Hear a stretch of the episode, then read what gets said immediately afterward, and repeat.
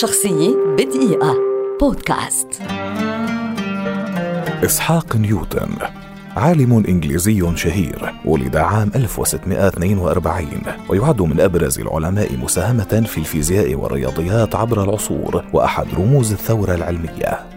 شغل نيوتن منصب رئيس الجمعية الملكية. كما كان عضوا في البرلمان الإنجليزي إضافة إلى توليه رئاسة دار صك العملة الملكية وزمالته لكلية الثالوث في كامبريدج. وهو ثاني أستاذ لوكاسي للرياضيات في جامعة كامبريدج. أسس كتابه الأصول الرياضية للفلسفة الطبيعية الذي نشر للمرة الأولى عام 1687 لمعظم مبادئ الميكانيكا الكلاسيكية كما قدم أيضا مساهمات هامة في مجال البصريات وشارك غوتفريد لايبنتس في وضع أسس التفاضل والتكامل.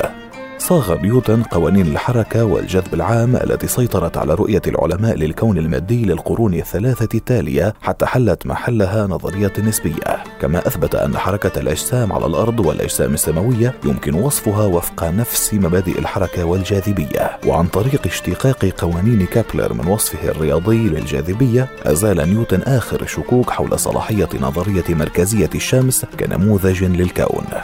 توفي نيوتن أثناء نومه في لندن يوم 20 مارس 1727 وبعد وفاته تم فحص شعره ووجدوا آثارا للزئبق والتي من المرجح أنها ناجمة عن تجاربه الكيميائية. هو الذي قال في رسالته إلى روبرت هوك في فبراير 1676 إن توصلت لشيء فذلك لأني أقف على أكتاف العمالقة. شخصية بدقيقة.